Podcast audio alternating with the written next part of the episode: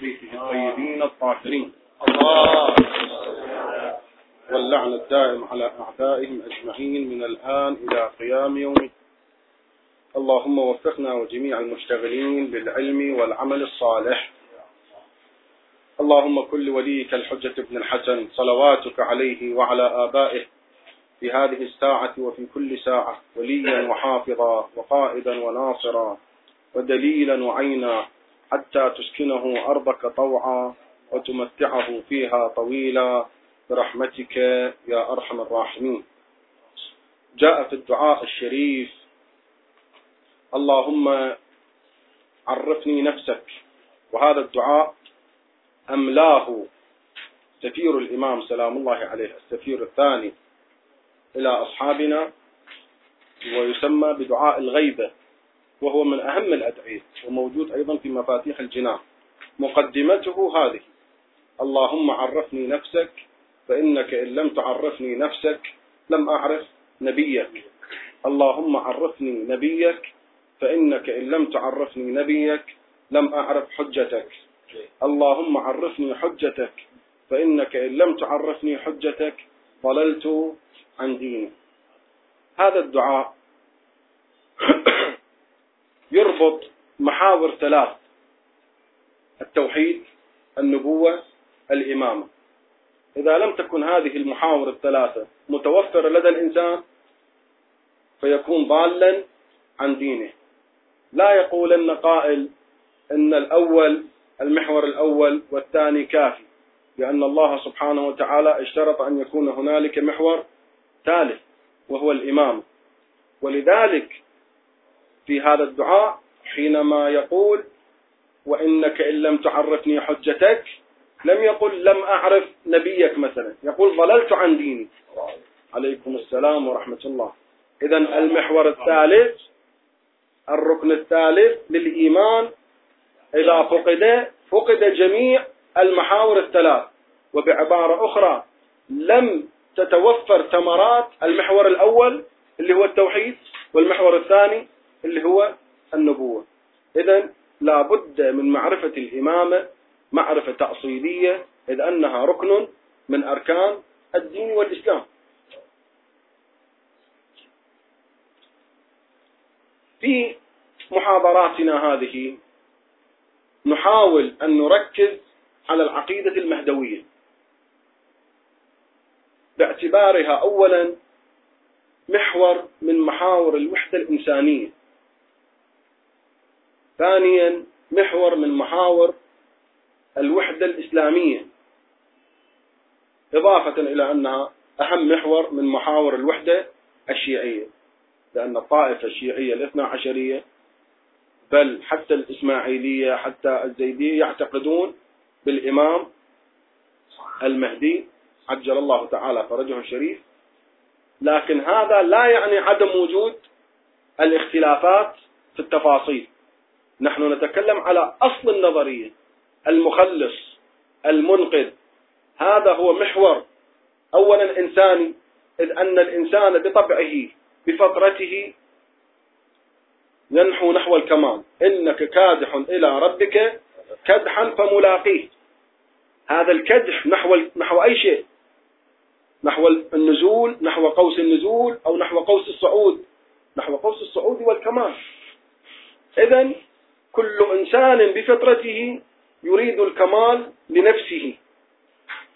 وهذا الكمال بنفسه في الدنيا يريد الخير لها والصلاح لها والرفاهية لها. إذا ما دام هذا الأمر هو فطري في ذات الإنسان إذا لا بد من تحققه في يوم من الأيام. لأن الله سبحانه وتعالى زرع هذه الفطرة الفطرة التي فطر الناس عليها. لست أنا الذي زرعت هذه الفطرة. إنما هي أمور وجدانية.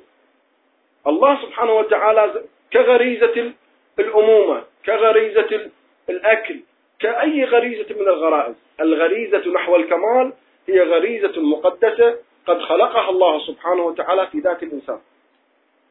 إذا الكمال يدعونا إلى الإيمان بضرورة الإصلاح في هذه الأرض. لأن من خلال الإصلاح في هذه الأرض يتحقق عندي شنو؟ الكمال. سواء الكمال على مستوى فردي أو الكمال على مستوى اجتماعي. لذلك نجد أن الماركسيين مثلا وهم ناس ومجتمع ملحد ملاحدا يؤمنون أيضا بفكرتنا.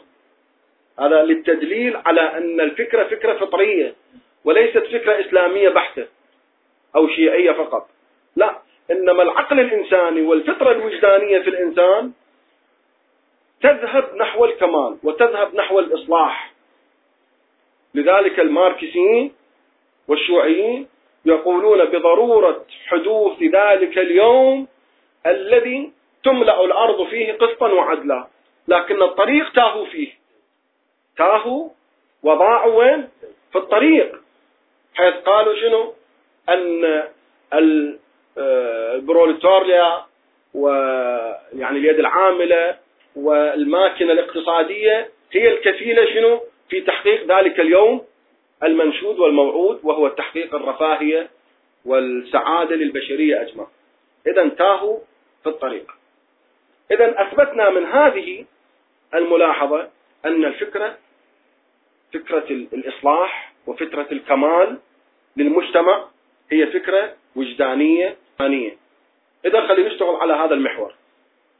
أنه كيف نحقق الإصلاح؟ وما هي الطرق والتمهيدات للإصلاح؟ بغض النظر عن وجود مصلح نحن نعرفه وهم يجهلونه. هذا المنطلق الأول. المنطلق الثاني قلنا أن القضية المهدوية هي محور من محاور الوحدة الإسلامية.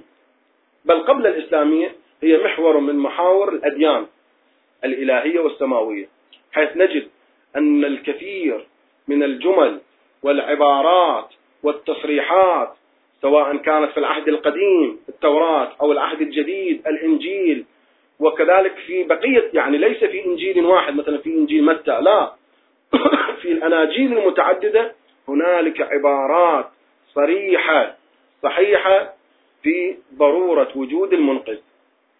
لكن أيضا نختلف نحن معهم في أي شيء؟ في أنهم يعتقدون أن المنقذ هو عيسى المسيح على نبينا وآله وعليه أفضل الصلاة والسلام. ونحن أيضا نعتقد ذلك. الشيء اللطيف والجميل أنه نحن أيضا نعتقد بهبوط ونزول عيسى في آخر الأيام. لكن غاية ما هنالك نعتقده وزيرا ومؤيدا وداعما لحركة الإمام سلام الله عليه. إذا لا نختلف كثيرا مع المسيحيين في هذا المجال. هم أيضا ينشدون الإصلاح ينشدون الكمال لكنهم يبرزونه بمن؟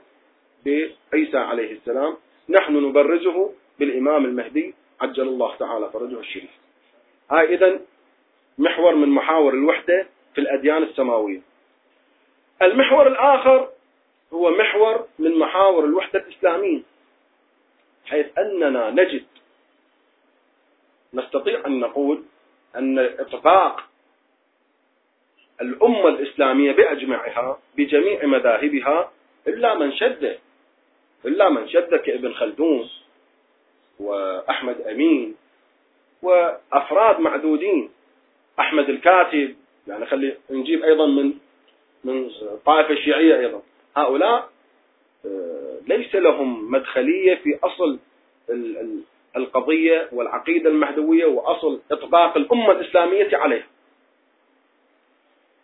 إذا الأمة الإسلامية مجمعة على ضرورة الإمام أو ظهور الإمام المهدي في آخر الزمان فيملأها قسطا وعدلا بعد أن ملئت ظلما. إذا هو محور مهم من محاور الوحدة الإسلامية. يعني رسول الله هو محور من محاور الوحدة الإسلامية. الحج والكعبة وبيت الله هو محور من محاور الوحدة الإسلامية. إذ أن المسلمين بجميع طوائفهم بجميع مذاهبهم تشوفهم بالحج كلهم لابسين الإحرام وفي شكل واحد. لا فرق بين عربي وأعجمي وبين آه، هندي ويماني و... صح؟ كلهم في ذلك اللباس الذي هو يذكر بالقبر و أن الإنسان يتجرد عن كل ما ما في هذه الدنيا ما سواسي والإمام المهدي سلام الله عليه هو أيضا محور مهم من المحاور الوحدوية في الدين الإسلامي. إذا في مثل هذا المحور لا بد أن نفقهه كثيرا. لا بد أن نتأمل فيه كثيرا. لا بد أن ندرسه بجد لأنه محور وحدوي إنساني محور وحدوي أدياني سماوي محور وحدوي إسلامي.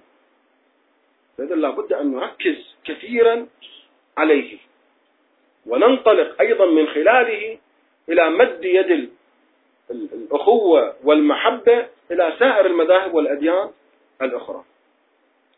وإن اختلفنا في التفاصيل. نحن نؤكد أن هنالك اختلاف في التفاصيل. لكن المهم فعلا لابد أن نؤصل لأصل النظرية. هنا لندخل بعد في في الموضوع بلا هذه المقدمة خلينا نفترضها بسيطة للتعريف بأهمية القضية المهدوية وأنها لم تأتي من فراغ. ولأن هنالك شبهات تقول ما لنا والدخول في عالم المستقبل. نحن يهمنا الآن. كما العكس يوجد نظرية أيضا شبهة تقول ما لنا والدخول في عالم الماضي والتاريخ. التاريخ تلك أمة قد خلت. لها ما كسبت ولكم ما كسبت. ولا تسألون عما كانوا. إذا هذه شبهة. تستحق الوقفة وتستحق التأمل. هل صحيح تلك أمة قد خلت؟ أم أن الله سبحانه وتعالى مضمون الآية ماذا يقول؟ يوم نبعث كل أناس بإمامهم. والأمة الإسلامية هل هي أمم متفرقة أم أمة واحدة منذ عصر رسول الله إلى يوم يوم الدين؟ لأن الإسلام هو خاتم الأديان. فلا يقولن قائل أنها تلك أمة قد خلت. لا هذه أمة واحدة. سواء افترقت في الأماكن أو افترقت في الأزمان. التسلسل الزمني لا لا يجعلها أمة أخرى. كالمسيحية واليهودية و حتى نرجع على إنسان ياتردال اللي قبل مليون سنة مثلا. لا لا وإنما رسول الله جاء بالرسالة الخاتمة. إذا وكذلك جعلناكم أمة وسطا. جعلناكم أمة وسطا. يعني أي شيء؟ هل المقصود هو في عصر النبي فقط؟ أم هي الأمة الإسلامية؟ بكلها بجميع أصنافها هي أمة شنو؟ واحدة. هي أمة لا إله إلا الله محمد رسول الله. فإذا هذه شبهة بقليل من التأمل تشوف ذهبت أسراب الرياح. كسراب يحسبه الظمآن ماء. إذا قلنا لا يقولن قائل أن أن التاريخ لا لا يجدي نفعا. أو يقولن قائل أن المستقبل وأنه سوف يظهر شخص كذا كذا مواصل. لا يهمنا. المهم الآن كما يقول الشاعر ما مضى فات والمؤمل غيب ولك الساعة التي أنت فيها. نحن نقول لا ليس كذلك. أولا أن إمام زماننا شوف جاء أقول إمام شنو؟ زمان المستقبل لو زماننا. زماننا إذا ليس أمرا مستقبليا وإنما أمرا شنو؟ حاليا وحاضرا. ف ومن مات؟ ولم يعرف. مات ميتة؟ خلاص إذا هذه شبهة أيضا بقليل بقليل من التأمل. تذهب أدراج الرياح. ليس كما يقول أنها أمرا مستقبليا. لا داعي للخوض فيه وتلف العمر. من أجل تعلمه أو كذا. لا ليس كذلك. من ما الآن هو إمام زماننا. ومن مات ولم يعرف إمام هذا حديث متفق عليه. عند الشيعة وعند كل الطوائف كذا وهذه مصادر المسلمين بأجمعها بكتبهم الصحاح. أيضا هذا الحديث موجود وإن اختلف في بعض عبائره. لكنه المؤدى والمضمون واحد. إذا لما كان بهذه الأهمية لا بد من معرفته لأن في معرفته النجاة من النار لأن في معرفته النجاة في الدنيا الطمأنينة المعرفة الواقعية للدين. لولا الحجة لساخت الأرض بأهلها.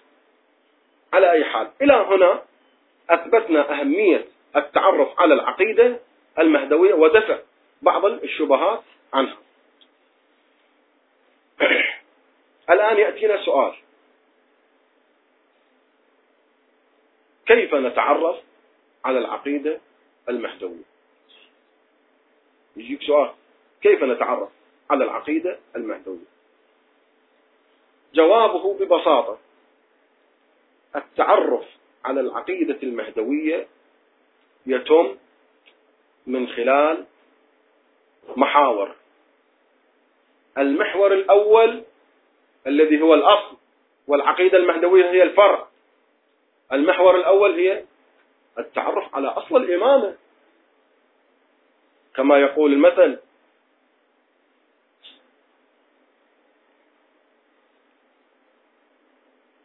الأول العرش ثم شنو؟ النقش. أول مرة نثبت الإمامة بعدين شنو؟ نثبت القضية والعقيدة المهدوية المتجلية والمنحصرة في إمامنا الحجة بن الحسن عجل الله تعالى فرجه الشريف. فحينما يأتيني شخص لا يؤمن بأصل الإمامة لا حاجته بل من الصعوبة بمكان أن أحاوره في إثبات إمامة الحجة بن الحسن. صح أناظره وأحاججه وأتفق معه في أصل أطروحة القضية المهدوية وأنها محور من محاور الدين الإسلامي وكذا هذا كله نتفق معه. لكن أثبت له أن الإمام الحسن المهدي ابن الحسن العسكري هو الإمام الثاني عشر هذا من الصعوبة بمكان. يعني بعبارة أخرى لا تعطي لصاحب السهم سهمين. عندنا في الحديث الشريف أنه إن الإيمان على درجات. أنت ما يصير إنسان تو داخل في عالم التشيع. مثلا أنت تعطي مفاهيم شيعية ضاربة في عمق التشيع. مستلهمة من من أنوار أهل البيت سلام الله عليهم وعظمته مثلا تقول له أن أهل البيت سلام الله عليهم كانوا أنوارا قبل أن يخلق الله آدم بألفي عام. هذا قد ما يشيلها دماغه. عقله ما يشيلها. هو استوى قايل أشهد أن علي ولي الله. بعبارة أخرى وهذا أمر مهم جدا. إحنا اللي نسميه الأحكام التدريجية. حتى الله سبحانه وتعالى حينما أراد أن يحرم الخمر حرمها تدريجيا. صح؟ لا تقربوا الصلاة وأنتم سكارى. بعدين قال إنما الخمر والميسر والأزلام والأنصاب رجس من عمل الشيطان. فاجتنبوه. شيء بشيء يذكر واحد يقول قال ولا يبدون قال اجتنبوه. ما قال لا تشربوا إيه قال اجتنبوه ما قال تشربوا هكذا. طبعا الشيطان موجود في كل صغيرة وكبيرة يا سبحان الله. كما قال يزيد يزيد عليه عليه ما عليه عليه لعائن الله. قال آه بالنسبة للصلاة ما قال ربك ويل للذي شربوا؟ حينما رؤي في مجلس وهو يشرب الخمر والعياذ بالله قال ما قال ربك ويل للذي شربوا؟ بل قال ربك ويل للمصلين. هذا الشيطان وين تخليه؟ لذلك الشيطان شو يقول لله سبحانه وتعالى؟ وعزتك لأقعدن لهم صراطك الله. لآتينهم من بين أيديهم وعن أيمانه وهكذا مضمون الآية. من كل شيء. لذلك أصبح آه، الحديث القدسي يقول بسم الله الرحمن الرحيم. في يوم القيامة كل هالكون إلا العالمون والعالمون هالكون إلا العاملون والعاملون هالكون إلا المخلصون والمخلصون على خطر عظيم. هذا الشرك الشرك الأصغر. إن الرياء يدب في ابن آدم كدبيب النملة على الصخرة الصماء في الليلة الظلماء الله أكبر. المهم هذا من باب تلطيف الجو. نجي إلى موضوعنا المهم والأساسي الاستراتيجي في حياتنا اللي هو العقيدة المهدوية اللي هو الدفاع عن إمامنا الحالي الإمام الذي نسأل عنه يوم القيامة والذي يجب الدفاع عن عنه والدفاع عن الشبهات. ولذلك الشيء بشيء يذكر أنا حسب خبرتي واطلاعي في عالم الانترنت وكذا ما وجهت شبهات حتى في التوحيد. لم توجه شبهات بقدر ما وجهت في العقيدة المهدوية. الله أكبر. إذا هذا قد مخوفهم الإمام مهدي؟ ولذلك تشوف الرصد كبير للإمام سلام الله عليه. مو البعض البعض يقول الإمام غائب لأنه كان يخاف في ذلك الوقت. الآن فبعد على شنو يخاف؟ لا مولانا هذه شبهة. الآن الآن الرصد الكبير. نحن أجيب, أجيب رقم. حتى لا تقول السيد يتكلم من جيبه المبارك هالشكل إنشائيات لا عندي أرقام وإحصائيات. عملنا موقع على الإنترنت. أول ما تأسس مركز الدراسات التخصصية في الإمام المهدي سوينا موقع موقع مركز الدراسات التخصصية في الإمام المهدي بالنجف. خلال ست أشهر راجعنا الإحصائيات مال هذا الموقع أنه من الداخل فيه عدد الزوار كذا كذا عدد المدن والدول التي زارت هذا الموقع. طلعت الدولة الأولى من؟ الفاتيكان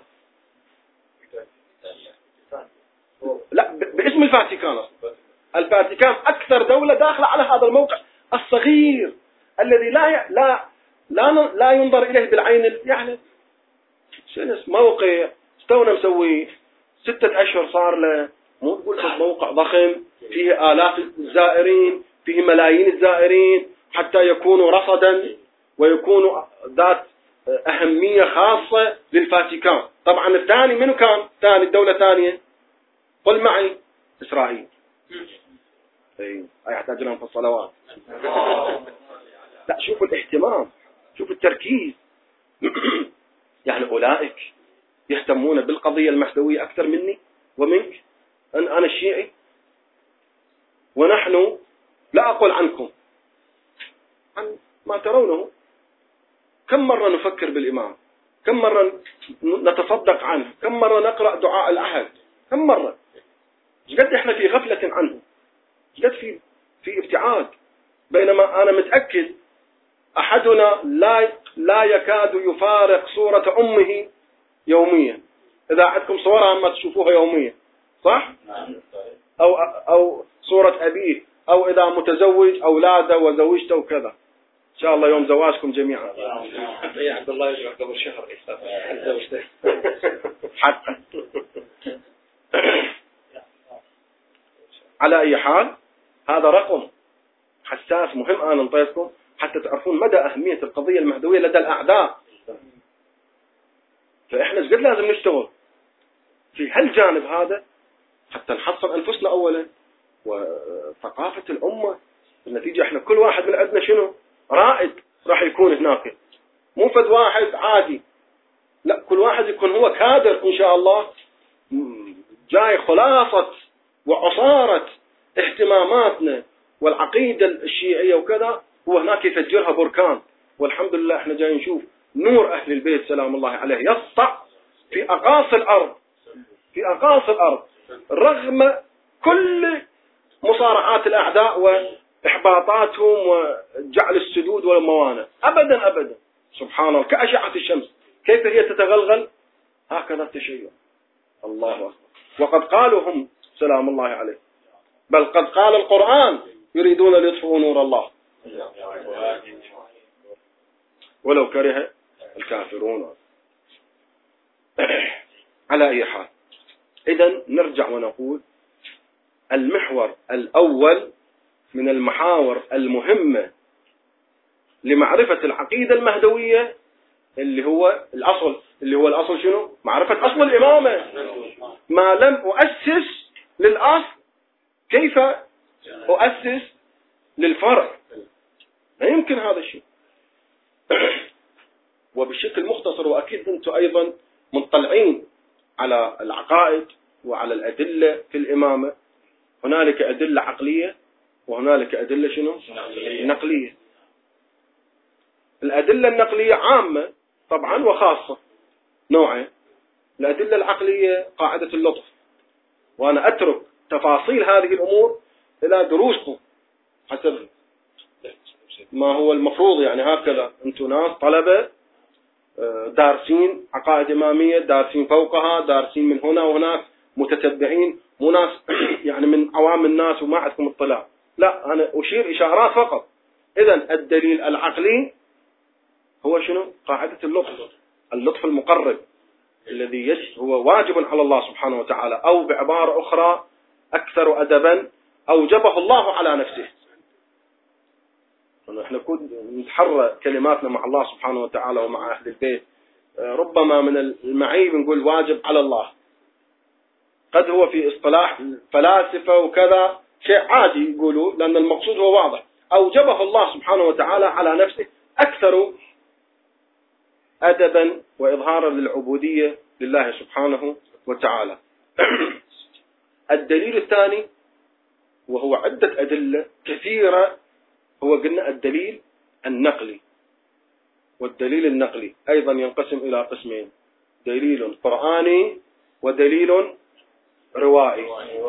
الدليل القرآني قد لا أستطيع قد لا أستطيع زين؟ أن أستدل بالدليل القرآني لوحده لوحده. على إمامة شنو؟ الأئمة الاثنى عشر. أستدل عليه بأي شيء؟ على أصل الإمامة. دليل القرآني.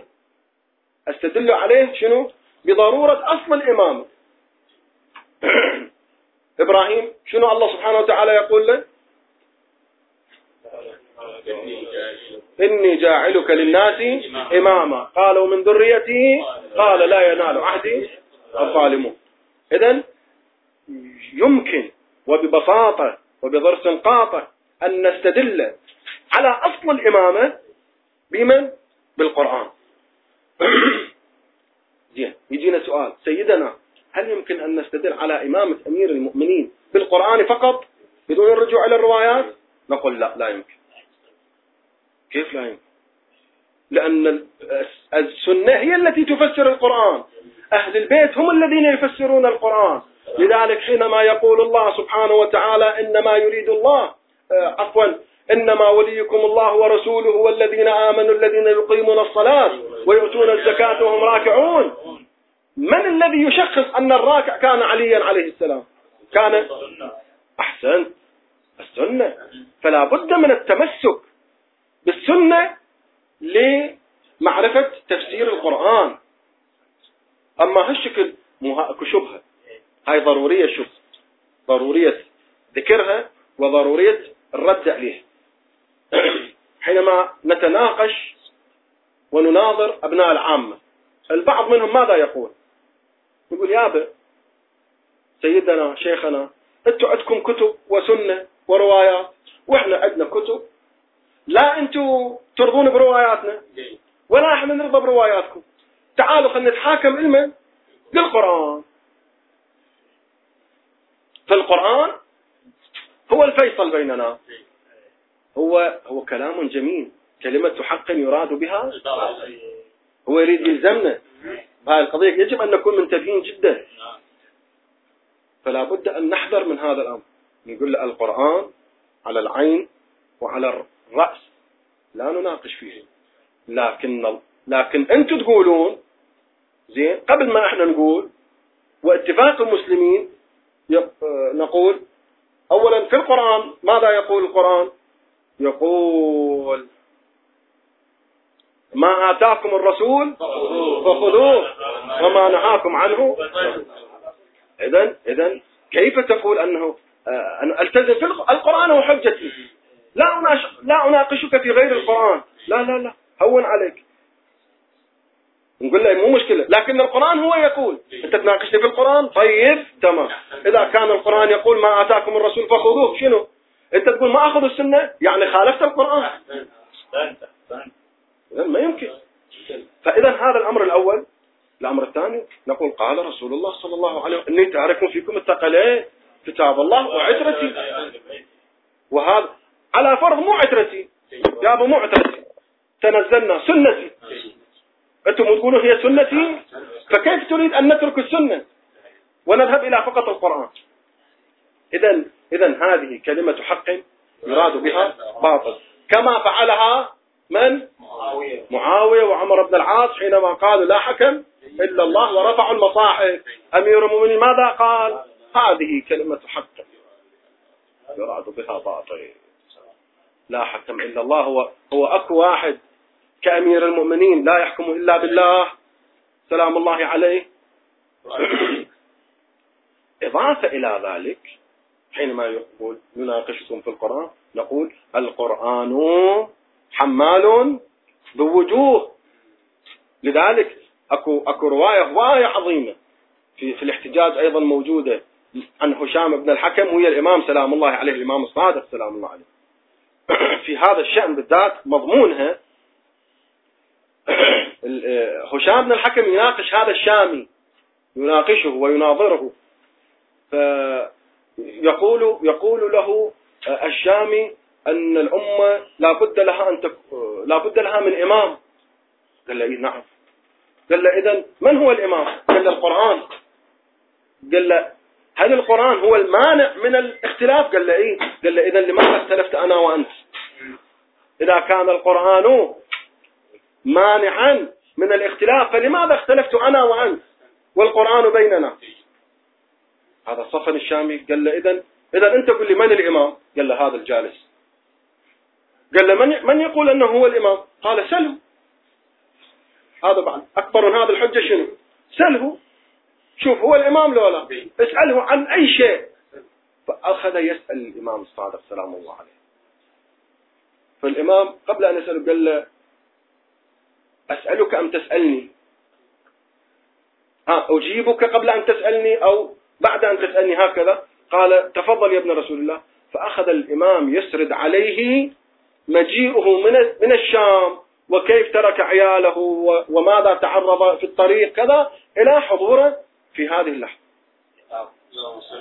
فشكر الله سبحانه وتعالى وآمن بإمامة الإمام جعفر الصادق سلام الله عليه إذا هذه شبهة حينما نجابه بها لا بد لنا من معرفة كيف نتخلص منها. نحن لا نرد القرآن. رأس نقول لا لا لا القرآن لا ما, ما نعتقد به. لا نحن نعتقد بالقرآن. ولأجل اعتقادنا بالقرآن القرآن يقول ما آتاكم الرسول فخذوه. إذا نحن نأخذ بما جاء به رسول الله صلى الله عليه وآله. فإذا السنة هي لا بد من الأخذ بها. إذا القرآن لوحده قد لا نتمكن فيه من إثبات إمامة الأئمة الاثني عشر. وإنما نستفيد منه لأمرين. الأمر الأول هو أصل الإمامة. آه يمكن بالقرآن نستدل. كما أن استدلنا بأصل الإمامة بالقضية العقلية قاعدة اللطف. القرآن أيضا يمكن أن نستدل بالإمامة عليه.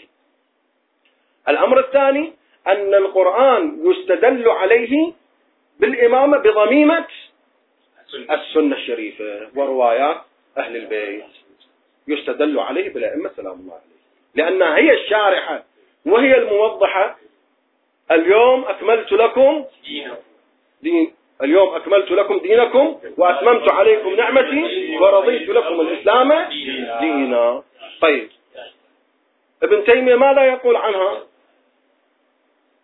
يأتي بكلام لا ربط له بروايات أهل البيت سلام الله عليه إذا يمكن القرآن لوحده يمكن التهرب من دلالاته صح؟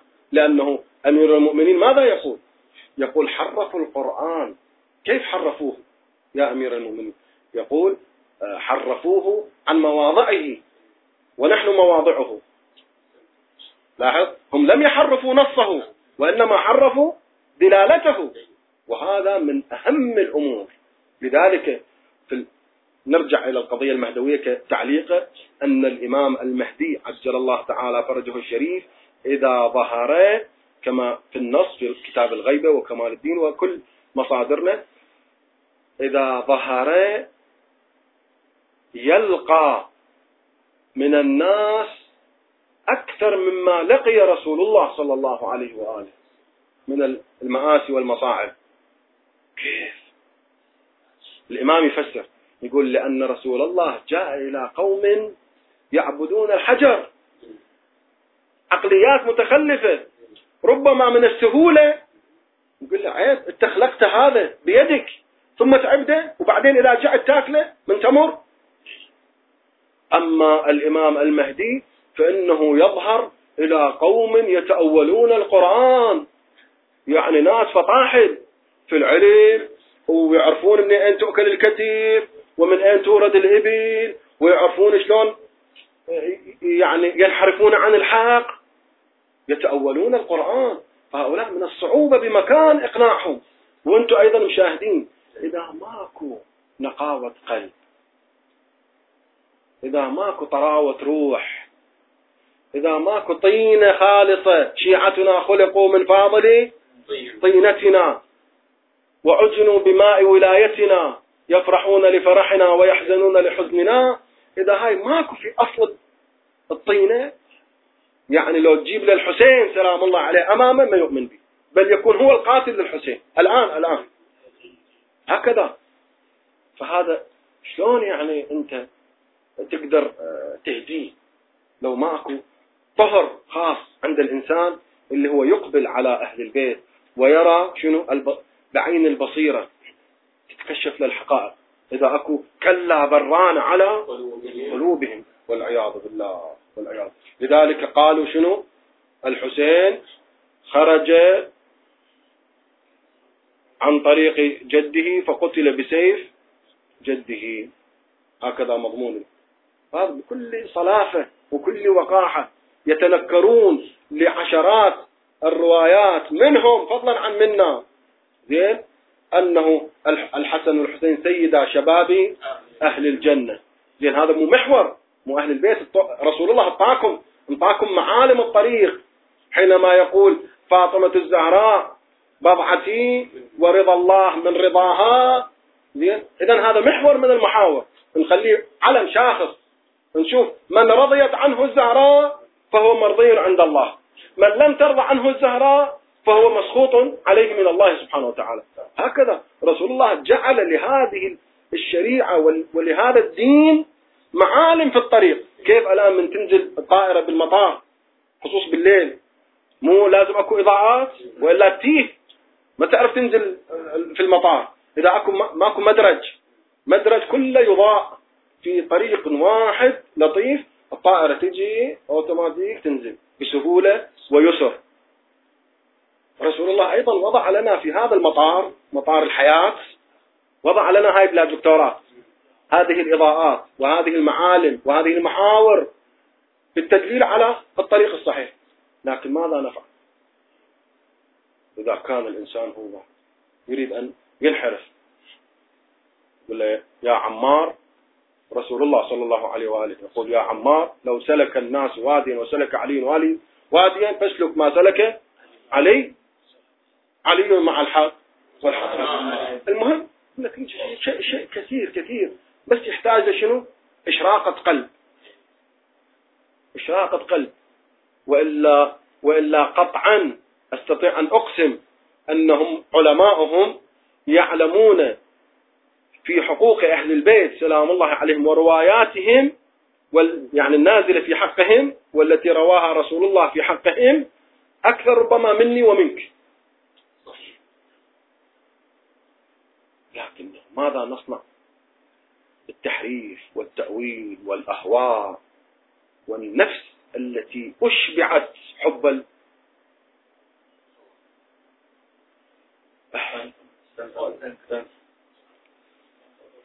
شنو خلصنا أنا مو يمي لا يمكن مهم نعطي مجال للش اسمه المهم بعد فد اذا اذا ضجتوا نخلص الان صار تعب لا المهم فد دقيقتين بعده بس هاي الخلاصة أنه إذا الخلاصة الخلاصة الخلاصة تبين لنا أن العقيدة المهدوية يمكن أن يستدل لها بعدة يعني يمكن الوصول إليها بعبارة أخرى بعدة محاور. المحور الأول وما زلنا فيه هو محور قلنا العقل والقرآن. زين؟ العقل استدللنا عليه العفو مو القرآن العقل والنقل. العقل استدللنا عليه بقاعدة اللطف النقل قسمناه إلى قسمين القرآن والسنة القرآن نستدل عليه في العقيدة المهدوية بطريقتين. الطريقة الأولى بالتأصيل لأصل الإمامة. صح يمكن أن نستدل بالقرآن منفردا على أصل الأطروحة الإمامية.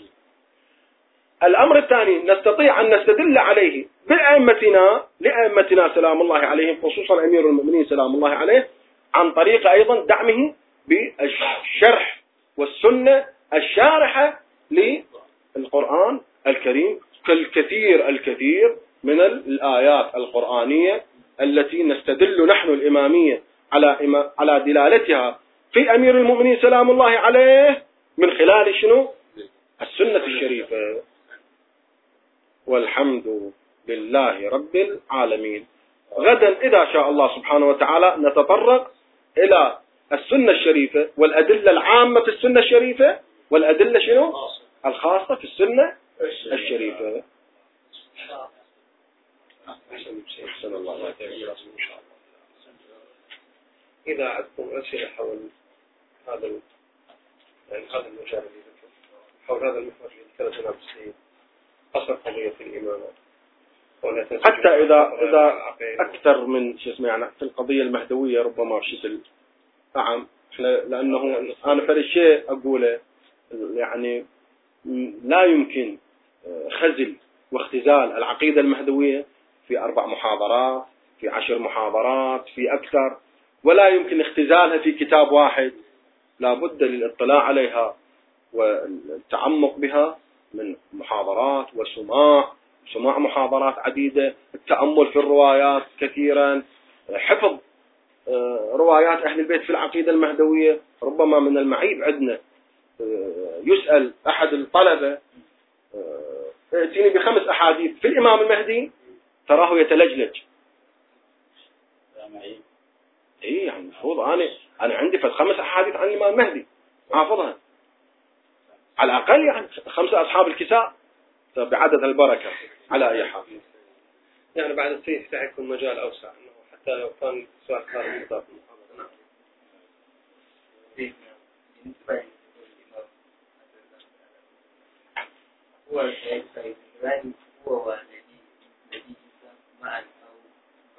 لا بعده عيسى بعده.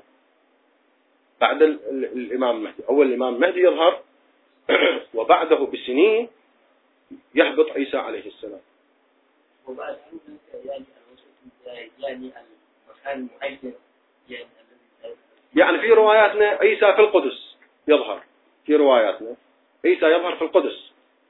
والإمام المهدي هو يظهر في مكة. في مكة. أريد. يا حبذا يعني تستفل من الإشكالات اللي موجودة في بلدانكم. حتى تستفيدون من وجود جناب السيد كلامي يعني آه، سمينا على أن إمام علي يمكن أن يرجع حديث في الرجعة هذا. اي نعم في الرجعة. جيد. إذا رجع وأدرك إمام مهدي. هل إمام علي يقف أمام الإمام مهدي ويصلي خلفه أم مهدي؟ لا. ما يمكن. ما يمكن. أمير المؤمنين إمام لهم جميعا. يعني عندنا إحنا الإمام المهدي أفضل من من بقية الأئمة سلام الله عليهم من الإمام زين العابدين وإليه لذلك الإمام الصادق ماذا يقول؟ لو أدركته لخدمته أيام حياتي.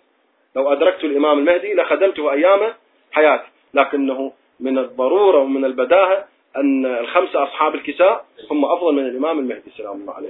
ولا يمكن أن يصلي ال... وإحنا عندنا نأخذها في أدلتنا أنه ال... ال... الفاضل لا يصلي وراء المفضول. ونستدل على أفضلية المهدي على عيسى شنو؟ بأن عيسى اللي هو من من أولي العزم وأنه كذا وأنه كذا يصلي خلف مهدينا. إذا من هنا نعتقد أن الإمامة أن أئمتنا على الأقل أن أئمتنا هم أفضل من بقية الأنبياء. اي لأنهم أفضل من حتى من أولي العزم وذلك لوضوح أن عيسى يصلي شنو؟ خلف خلفه. وهذا دليل على أن المهدي أفضل من عيسى. آه، نحن كالمبلغين إذا رجعنا إلى بلداننا وجاء شخص سألك لماذا حتى الآن ما خرج إمام مهدي الآن ترى في الدنيا ملئت الذنوب والجورى يقتلون ويفعلون ما يفعلون. كيف؟ ماذا؟ أنا اتفاقا تعرضت في حديثي إلى هذه الشبهة باستطراد يعني بشيء خفيف. قلت أن البعض يتصور أن الإمام المهدي حينما غاب كان خائفا فقط وأشرت إلى أنه هو الآن هو أيضا شنو؟ خائف. الخوف من القتل. يعني أنا أسأل موسى عليه السلام حينما ذهب إلى مدين كم بقى من السنين؟ عشر سنين. خمس سنين صار. يأتي سائل من مصر فيقول لماذا لم يظهر موسى؟ أليس الجور وأليس الفرعون يفعل الأفاعيل ويسبي النساء وما شاكل؟ موجود هذا الشيء. لكن لماذا أصبح عشر سنين في مدين إلى أن رجع إليه؟ إذا يعني هنالك آه، نقطتان في في سؤالك. السؤال النقطة الأولى أن الإمام المهدي سلام الله عليه لماذا لم يظهر؟ وقد امتلأت الأرض جورا. نقول أن امتلاء الأرض جورا وظلما هذا الامتلاء هو نسبي وإضافي يعني مثل العشرة. العشرة هي كثيرة علما للثلاثة لكنها قليلة بما للعشرين. فأنت تتصور أنه الآن ملئت ظلما وجورا لكنه ربما كثيرة والأنواع الظلم لكنه ما سوف يأتي من قال أنه ليس أكثر منه. هذا النقطة الأولى. فنحن مو مو يمنع هذه القضية. هذا الامتلاء أمر نسبي. ثم آه، الامتلاء أيضا امتلاء الأرض جورا وظلما. هذا مشكك أمر قرينا بالمنطق. ليس مفهوما متواطئا وإنما مفهوما مشككا. فيسري يسري على آه، يعني كان ظلم كثير ثم أصبح هنا أشد. فيصدق هنا قد امتلأت ظلما لكنها بعد مئة سنة ربما تمتلئ أكثر ظلما. فهي أمر مشكك بين الضعف والشدة. ويصدق على الجميع الامتلاء. يعني في عصرنا يصح أن نقول أنه والله امتلأت الدنيا. في عصر الشيخ المجلسي أيضا كان يقول امتلأت الأرض. في عصر ابن طاووس في في كتاباته السيد ابن طاووس رضوان الله يقول بلغ السيل الزبا. هذا بعد كذا. العصر هذا قد جارت الحكام وقد سفح الناس. و و و هو هذا إن شاء الله عصر الظهور. شوف إذا كل لذلك كلما تأتي أمة شنو؟ لعنت أختها. ف... فإحنا في كل واحد نقول الله أكبر هو هذا. لذلك آه، الشاعر ماذا يقول؟ من من راحوا بني أمية. من انزالت دولة بني أمية إجت دولة بني العباس. الناس قالت إيه إن شاء الله شنو؟ نرتاح شوية. لكنه بعدين الشاعر شو يقول؟ يقول يا ليت ملك بني مروان دام لنا وملك بني العباس هكذا في النار. يعني إحنا ما كنا ندري لو لو ملك شو اسمه بني مروان بني أمية هواي أهون من ملك بني العباس فشوف بينما إحنا في ملك بني مروان وملك بني أمية ذلك الوقت الناس كانوا ماذا يقولون؟ أيضا يقولون نفس هذه المقولة قد امتلأت الأرض فسادا. ظهر الفساد في البر والبحر بما كسبت أيدي الناس. هاي هاي الآية إيش وقت نزلت؟ قبل 1400 سنة. قبل 1400 عام. اذا ظهر الفساد في البر والبحر. من ذاك الوقت؟ نعم. أنه هي هاي القضية أيضا من جملة القضايا اللي خاضعه إلى التوقيتات الإلهية. فحاله حال النبوة بالضبط.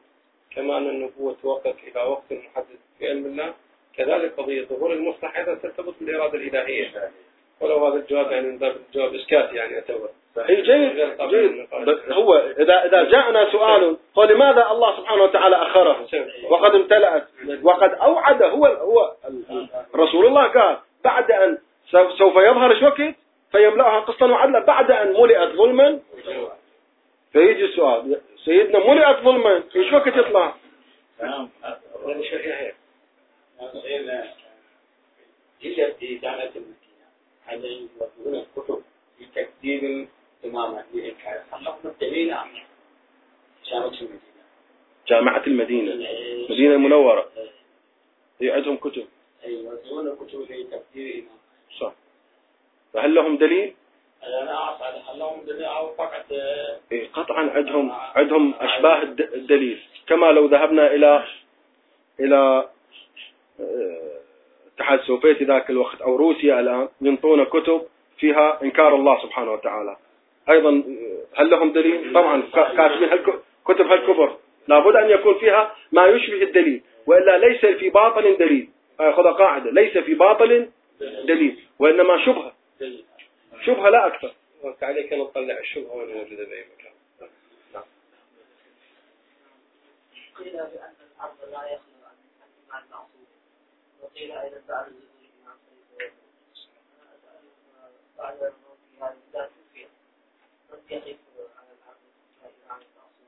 يعني تفضل شنو اسمك الكريم شعبان شيخ شعبان قال انه إحنا عندنا نؤمن بالرجعة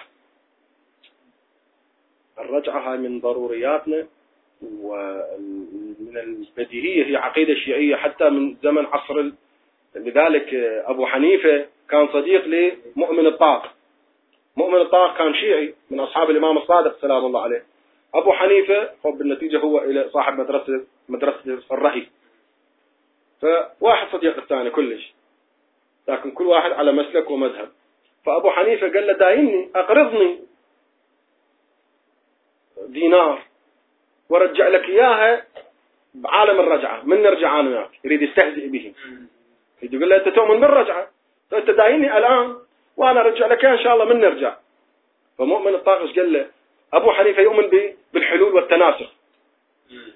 بأن الروح حينما تخرج من هذا البدن إن كان هذا الإنسان عاصي تذهب إلى شنو؟ آه إلى إلى مخلوق إلى مخلوق أقل منه رتبة ربما إلى أجلكم الله حيوان خنزير كذا كذا. فقال له قال له ما يخالف أنا أداينك بس من الضامن أنك ترجع بهذه الهيئة. أخشى أنك ترجع آه، برجعة خنزير قريب كذا.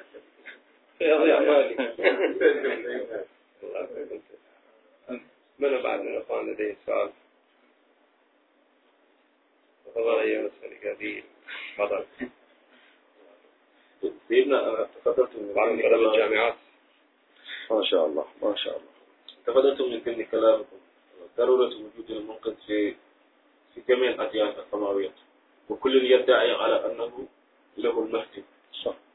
الشيعة يدعي والسني يدعي والمسيحي يدعي. فقلتم أنه أنه الرواية صريح بالنسبة للكتاب الإنجيل والتوراة. وما دليل على أن وجود الدليل بالنسبة للقرآن؟ يعني هل يوجد دليل صريح كما كان كما كان هناك على وجود المصدر في في التوراة والإنجيل. نحن عدنا أنه القرآن فيه الكثير من الآيات يعني آه، طبعا أيضا نأتي ونقول آه، في القضية المهدوية وهذا سوف نتطرق إليه. آه، الآيات القرآنية الأولى على أصل الأطروحة المهدوية بغض النظر عن الإمام المهدي وهنالك آيات عن الإمام المهدي لكنه من خلال السنة نكتشف أن هذه الآية نزلت تأويلا في الإمام المهدي ويبقى إنا نحن لا لا مو إنا نحن نزلنا الزبور. اي ولقد كتبنا في الزبور من بعد الذكر أن الأرض يرثها عبادي صالحون. ونريد أن نمن على الذين استضعفوا في الأرض ونجعلهم أئمة ونجعلهم الوارثين فيجي الإمام سلام الله عليه يقول له يا هذا هل ظهر الدين فعلا في زمن أهل البيت؟ قلنا لم يظهر الدين على الأرض كلها. إذا لابد من أن يأتي ذلك اليوم الذي يحقق الله سبحانه وتعالى هذا الوعد الإلهي. وهذه الآية لحد هذا اليوم لم تتحقق. فهل الله سبحانه وتعالى والعياذ بالله حاشا لله؟ هنالك لا لا أستطيع أن نتجاسر يعني هل هنالك خلاف الواقع في كلام الله؟ اما الله هو انطق الصادقين؟ فلا بد اذا هذا الوعد الإلهي يتحقق.